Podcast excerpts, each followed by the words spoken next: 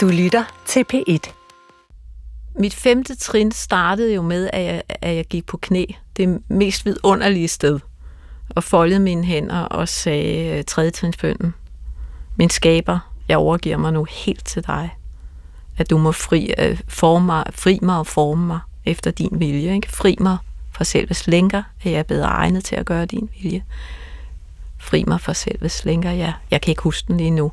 Men jeg, øh, jeg bad den bøn, og, øh,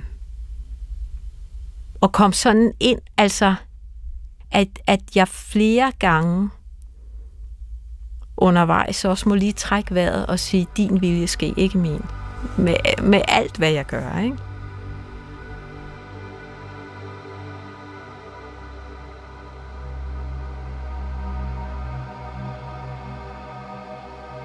Jeg hedder Julie, og jeg er digteditter og alkoholiker. Jeg har været med i A A siden syvoghalvfems, øh, og ikke drukket alkohol siden øh, september syvoghalvfems. Og, øh, og jeg har i fire og et halvt år været fri af, af, af mad og andre stemningsændrende substanser. Ja.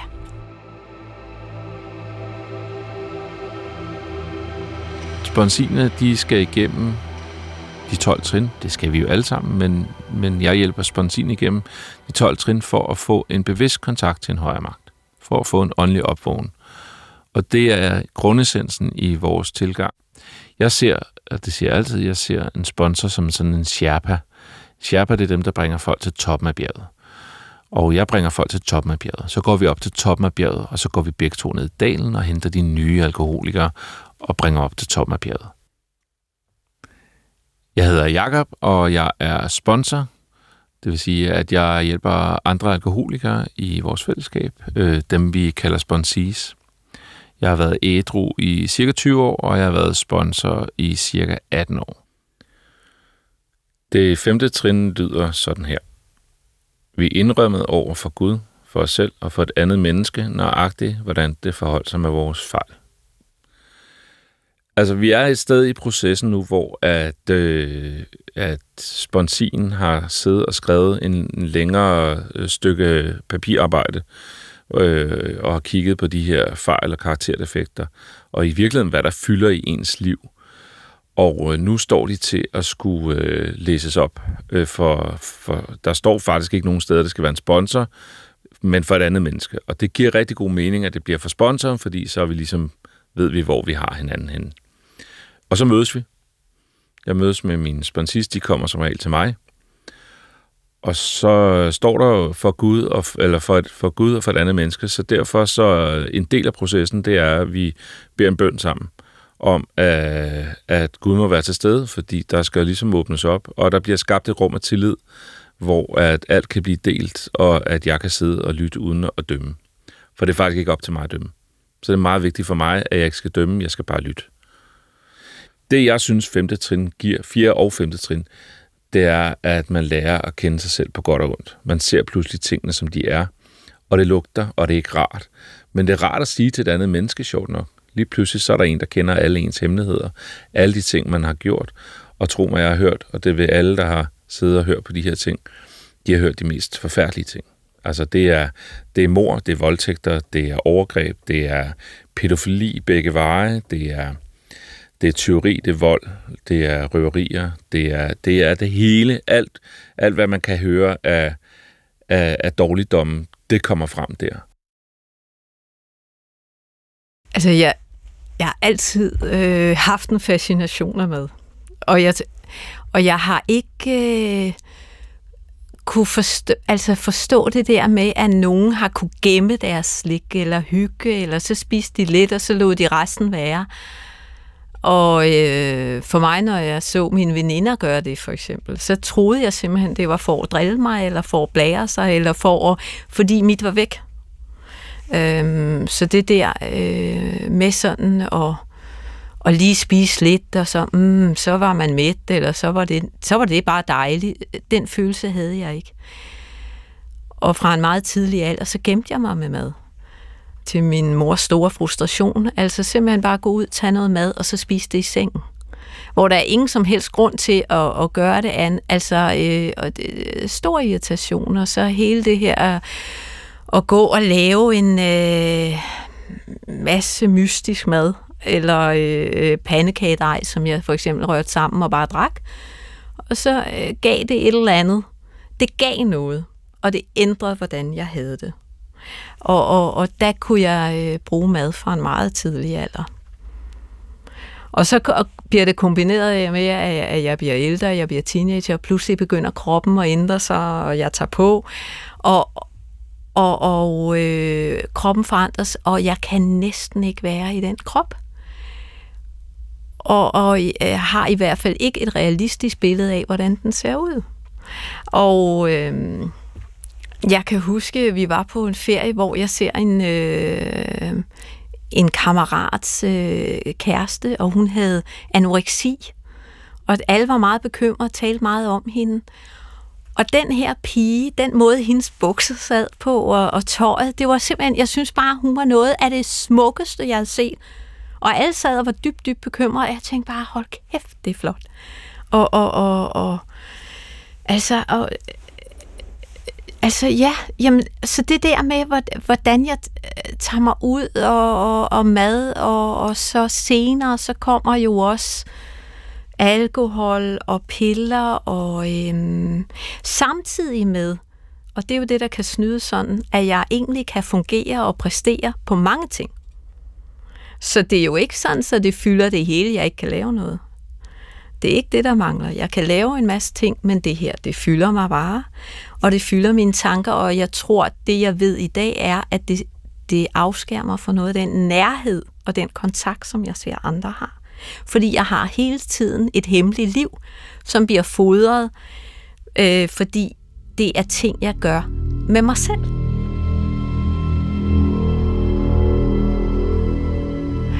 Men jeg tror, det går så langt tilbage, at jeg simpelthen ikke selv øh, kan huske det. Altså, min far havde noget forretning, øh, hvor han var meget stolt af, at jeg aldrig... Der var meget slik, og jeg aldrig tog noget. Og så siger de damer, der arbejder der, jamen det er der, fordi hun bare tager. Så jeg altid bare selv forsynede mig. Øh, så der har aldrig været nogen begrænsninger på det, men derfor det der med sådan bare at, at, at stjæle og egentlig tage. Og, og, øhm, og så bliver det lidt flovt at tage, eller så, nej, men lad nu være. Og, og, og, så, og så gør jeg det. Og jeg, altså det kan jeg jo huske. Jeg ved ikke, hvad klassetrin i, i, i, i lidt større klasser, måske sjette syvende, at jeg hver dag tænkte, nu gør du det ikke, og så gjorde jeg det.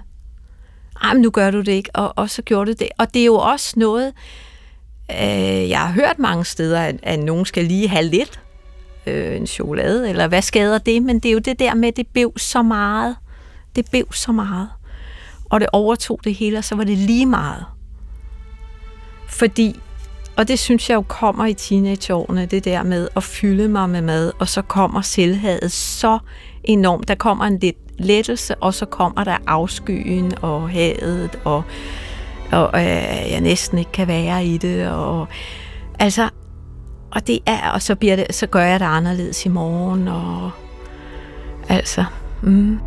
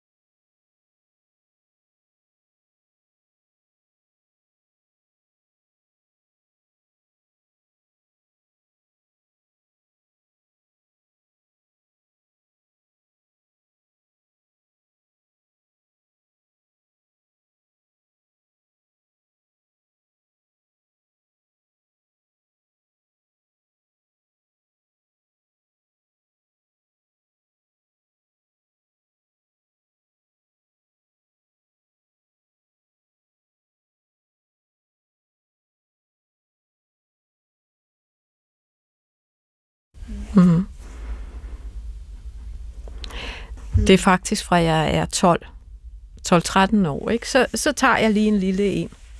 Det er jo dybt unormalt. Det er jo ikke normalt at gå hen og tage en lille en fra mors og fars bærskab. Og man kan jo tænke, skal man så ikke have sprudt fremme?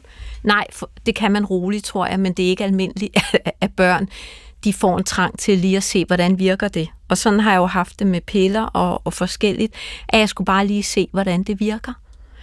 Fordi jeg elskede det her med at komme væk fra mig selv.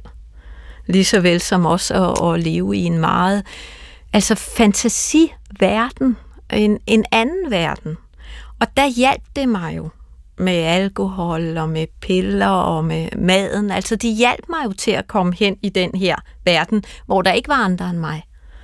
Og jeg sådan ligesom bare kunne alt muligt. Altså jeg kan jo huske, da jeg starter på universitetet, så tænker jeg, nu bliver det helt anderledes. Altså det har jeg jo tænkt så mange gange. Nu, nu bliver det helt anderledes. Nu er jeg her, og, og øh, så, så er det bare så er det slut, fordi nu skal jeg i gang med et nyt liv. Og så allerede samme aften går jeg ned på tanken og køber sprut. Og så øh, kan jeg huske, at jeg tænkte, gud, du kan jo simpelthen bare købe, hvad du vil. Der er ingen, der blander sig i, hvad du spiser. og, og, og, og så begynder det jo langsomt at, altså, at, at køre op.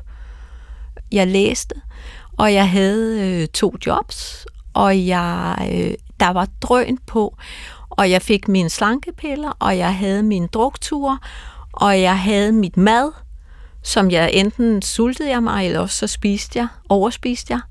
Men det hele kørte jo i et stort system af den anden verden, som var, øh, som var helt vanvittig.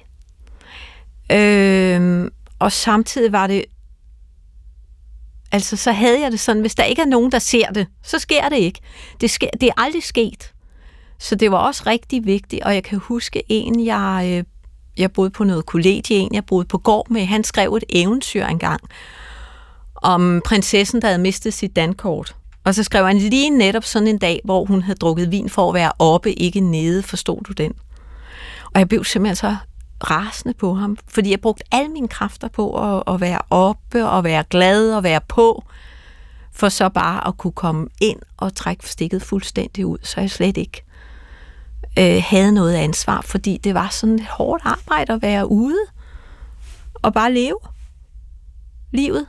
Og jeg aner ikke, altså hvem det er, der altså, men sådan sådan sådan var var det altså, og det er jo også meget, når jeg, når jeg læser i vores bog Anonyme Alkoholikere og nogle af vores historier, så kan jeg jo kende de der store præstationer, eller vi skal præstere, vi skal være på, eller der bliver beskrevet ligesom en scenefigur, man er, ikke? Og det er skide hårdt om morgenen at starte op og skulle alt det. Og hvorfor skal man? Er det gået op for mig senere? Hvorfor hvad jeg skulle?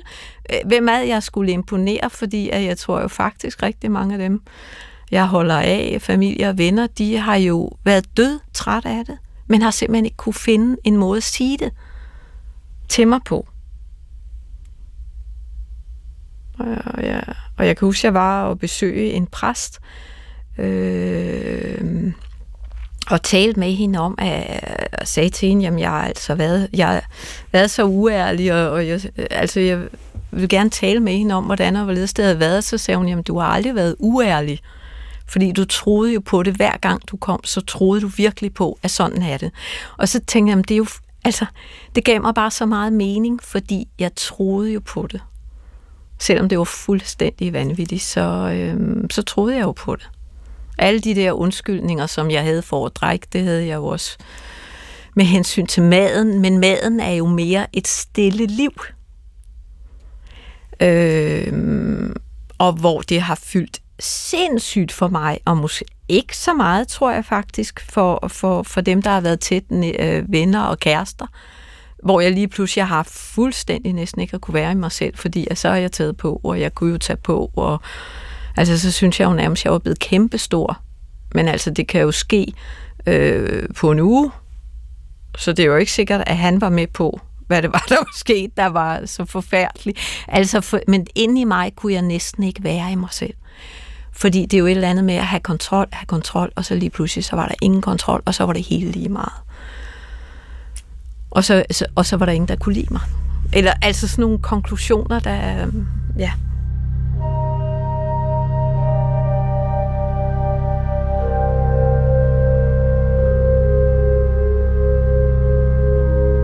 Jeg har jo haft rigtig mange år, hvor jeg ikke har drukket alkohol. Og jeg har haft rigtig mange år, hvor jeg har prøvet at kontrollere maden. Og øh, jeg, jeg synes selv, at det kørte rigtig godt. Og så var der faktisk nogen, der var tæt på mig i fællesskabet, der sagde, det er ulideligt at være sammen med dig, når, der, når vi har noget at gøre med mad. Det er rigtig svært. Og det tænkte jeg, om det, det, det kunne jeg jo ikke tage mig af, og så vendte jeg mig mod min mand, som så siger til mig, du har et problem. Det er faktisk, øh, ja. Så der var, lige pludselig, så var der rigtig mange pile. Fordi jeg prøvede jo at leve den her livsstil, men det var som om, jeg ikke rigtig kunne få fat øh, på, hvad kan man kalde, A A-livsstil, eller ædruelighed, eller øh, en højere magt. Der var noget, der var i vejen, og det var stadig den her totale besættelse af mad, selvom jeg ikke ville have den. For jeg ville, altså jeg, alkohol var så tydelig for mig, men øh, maden, du kan jo, altså maden, du kan jo bare læse et dameblad, og så kan du da gøre, som der står der. Hvem kan ikke styre det? Altså jeg synes, det var så flot. Jeg synes simpelthen, det var så flot. Og der var mange, der sagde til mig, måske er det endnu større problem for dig, end alkohol og de andre ting. Måske fylder det endnu mere. Jeg, og det er jo noget, der giver mening i dag. Mit lavpunkt er for eksempel, at jeg, at jeg siger øh, til mit barn, at vi skal hygge os, og, og vi kan hygge os med noget mad. Og, og, og så siger øh, barnet, jamen, det, øh, du skal bare ikke spise det hele. Så er det ikke sjovt. Det er ikke hyggeligt at være sammen med dig. Og det kunne jeg simpelthen ikke for, altså det kunne jeg ikke forstå, at det, det er ikke hyggeligt. Fordi jeg tænkte, nu, nu laver vi det her med mad, det er jo hyggeligt. Det er jo derfor, vi, altså, vi skal hygge os. Og så siger det her lille barn til mig, kigger op på mig og siger, det er ikke hyggeligt, mor. Det er faktisk ikke hyggeligt, fordi når vi laver det her, så er du væk. Og det er jo noget med nærvær for mig, som, som gør mig ondt, at jeg opdager. Jeg er så optaget af, hvad jeg spiser, hvordan jeg ser ud, hvordan, altså, så jeg er slet ikke i stand til at komme derhen. Lidt som de andre også nævner for mig, det er faktisk svært at være sammen med dig, når det handler om mad, fordi du er ikke sammen med os. Du er ikke nærværende.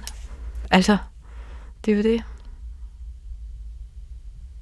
Det er faktisk først, da jeg begynder at blive, eller da jeg er, ikke drikker alkohol og, og, og øh, har det bedre på mange måder, men der stadig er det her, at der er plads til at kunne sige også, øh, jeg havde jo, jeg trænede jo simpelthen, øh, jeg løbetrænede, og jeg havde systemer på det, og kalender på det, og altså hele det her øh, liv. Og det er jo egentlig rigtig godt at løbe en tur, men det er jo bare ikke godt, når det er, øh, fordi øh, så kan man spise det, og hvis jeg øh, løber der, så kan jeg det, øh, det vi kalder overtræning. Altså, ting er sunde, men de er jo ikke sunde, når, de, øh, når det bliver på den måde. Man kan sige, at jeg var øh, i mange år, øh, der var jeg i... Øh, hvordan skal jeg sige det? Jeg var i et andet madfællesskab i en del år, hvor, hvor jeg prøvede at kontrollere, hvad jeg spiste. Men det var mig selv, der satte dagsordenen, det var der mig selv, der styrede det, og det er jo ikke den bedste til at regulere det. Så det var faktisk, altså det er jo indtil, at, at dem, der prøvede at hjælpe mig i A A, og øh, min familie faktisk sagde fra over for det, at, øh, at der så skete en forandring. Ja.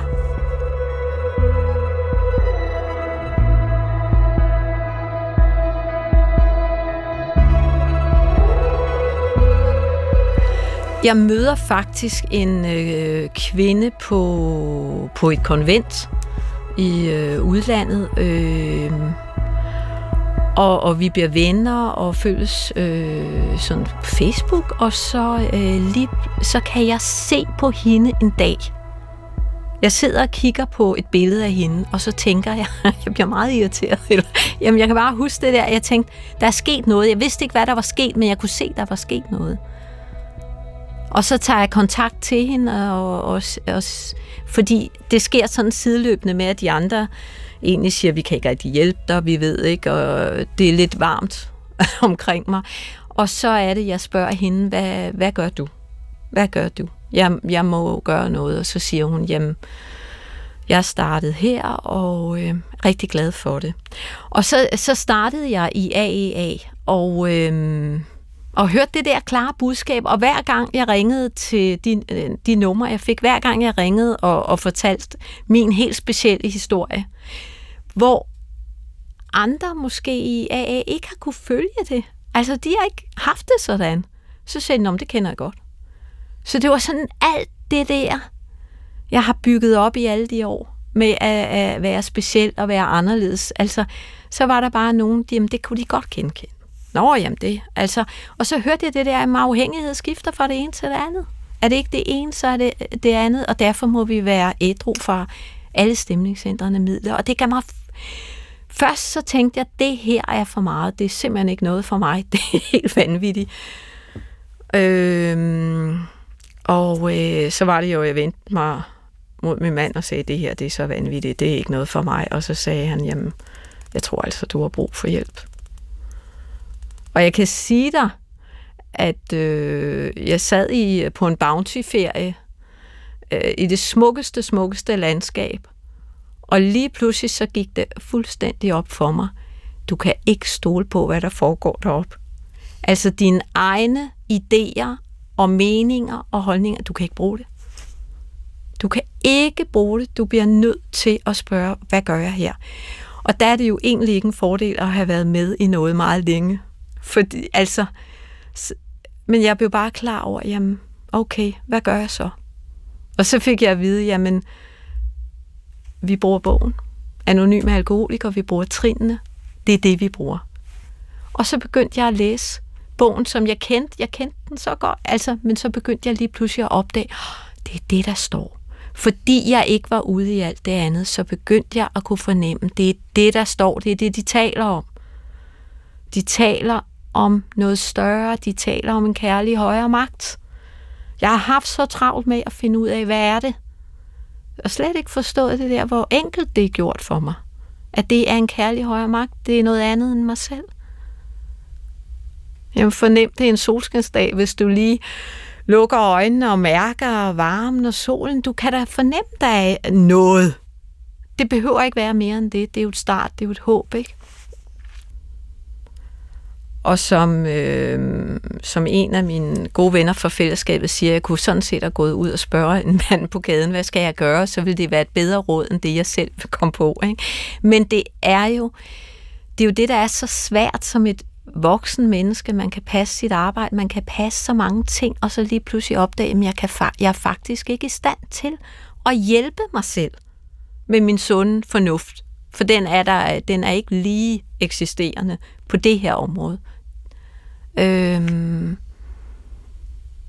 og det, ja, og der tror jeg, jeg har været meget, jeg har så gerne vil have det i en bås af, at så er det, så skal det være en kristen kirke eller hinduisme eller hvad som helst, frem for at sige, jamen, det er bare noget spirituelt, det er noget større, det er noget skabende, det er noget, det er ikke så vigtigt, hvad det er.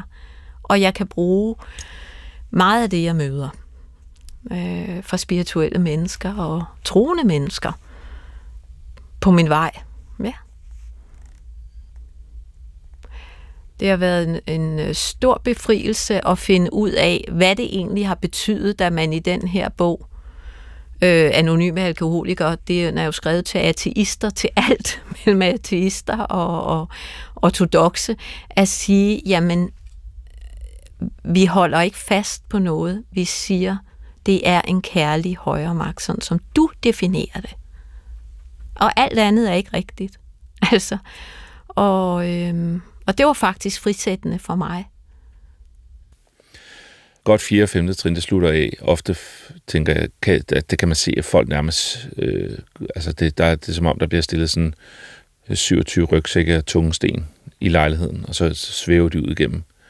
At man kan næsten mærke det. Det er ikke altid, det sker, men, men rigtig mange gange, der sker, der sker et eller andet der, at en kæmpe lettelse for den enkelte, fordi nu har vi for første gang set os selv i øjnene, men vi har også fortalt det til et andet menneske og til vores høje magt, om at det er sådan, der forholder sig med mig. Det her, det er de dårlige ting. Jeg tror, alle kender til det der med at have en hemmelighed. Det kan være en hemmelig handling, man har lavet. Det kan være, som man så flår over, skammer sig over, føler sig skyld, øh, føler skyld over. Og nogen, de, de går med det i evigheder. Vi siger tit, øh, vi er lige så syge som vores hemmeligheder. Og, og det er jo klart, at jo større et, et, øh, et slag, du har lavet i universet af, af dårlig energi, jo mere bærer du rundt på, i mine øjne. Og det at få lov til at sige det til nogen første gang, fordi der er ikke nogen, der nødvendigvis ved det. Det handler ikke om mig, og, og det handler ikke om... Og jeg kan se, at ofte, når de får sagt de der ting, jamen så, så letter det, og det er da en fantastisk gave at kunne give til et andet menneske. Altså. Det, som jeg skulle tale om i dag, det er jo femte trin. Og femte trin handler jo om at være fuldstændig ærlig, og ikke holde noget tilbage. Så står der, hvis du, ikke, hvis du holder noget tilbage, så bliver du ikke ædru. Altså, så er du i fare, så du bliver nødt til fuldstændig at komme, komme clean. Og, øh, og der tror jeg, at maden har snydt mig, og de andre afhængigheder har snydt mig. Fordi øh, jamen, jeg har jo kunne lave øh, trinarbejde, men jeg har jo ikke været ædru, sådan som jeg oplever at være det i dag. Fordi det hele tiden er fyldt. Jeg har jo hele tiden haft mine hemmeligheder ty til. Øh, altså, vi, vi bliver nødt til at være fuldstændig sandfærdige over for et andet menneske, hvis vi vil være fri. Så det havde hjulpet mig rigtig meget. Og altså, jeg, være i A A og, og, og arbejde rigtig meget, men jeg bliver først ædru, da jeg egentlig begynder at tale med nogen, som også kender de andre afhængigheder, og siger, jamen afhængighed, det skifter. Altså er det ikke det ene, så er det det andet. Så, så øhm, sådan ser vi på det. Og så lige pludselig, så kunne jeg kende det der, når det skifter. Der er også i mit liv, så har det skiftet, så er det ikke det ene, så er det det andet. For jeg har altid fortjent noget. Og tænk, hvis jeg bare skulle sætte mig ned og sige, nu er det, som det er. Altså, og så skal jeg forholde mig ærligt til mig selv. Og så kan jeg begynde at læse bogen og gøre de forslag, som der er. Og finde en kærlig højere magt. Og altså, ja, på et, på et andet grundlag. Femte trin, der bliver jeg nødt til at finde en villighed til at lægge det her over i hænderne af en kærlig højere magt, som kan være, som kan navigere i, hvad skal der ske nu? Fordi det her, et ærligt femte trin, så sluger du jo virkelig nogle lunser, sandhed om dig selv, af ting, du øh, næsten ikke kan holde ud at se.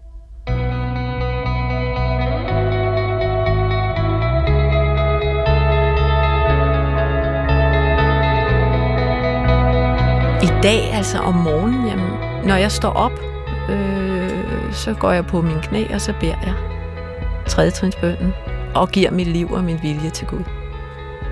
Sådan som jeg oplever, opfatter ham. Og det, det, gør jeg, det gør jeg, fordi sygdommen vågner før end mig. Den er allerede klar og siger, hvad skal der ske i dag? Det lyder da ikke særlig sjovt, hvad får du ud af det? Og så gør jeg modsat. Og... og øh, bruger også øh, en stille stund, ofte en stille stund i løbet af dagen, til simpelthen lige at, at trække vejret og sige, din vilje ske ikke min, og mange gange om dagen. Og, og, og så opdager jeg jo igen og igen, hvor, hvor effektivt det er. Jeg tror også, det er effektivt for andre. Det er jo, det er jo ikke øh, kun for mig. Men øh, altså, så, så troen betyder rigtig meget.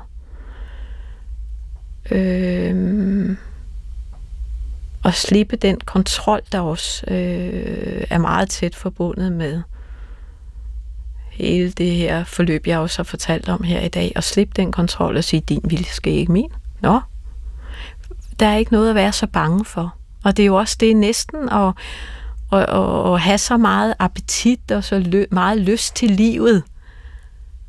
Øh, det er jo ikke det, der fejler noget. Men det er jo så at kunne forvalte det.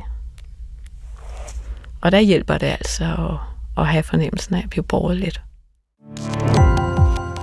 Gå på opdagelse i alle D R's podcast og radioprogrammer. I appen D R Lyd.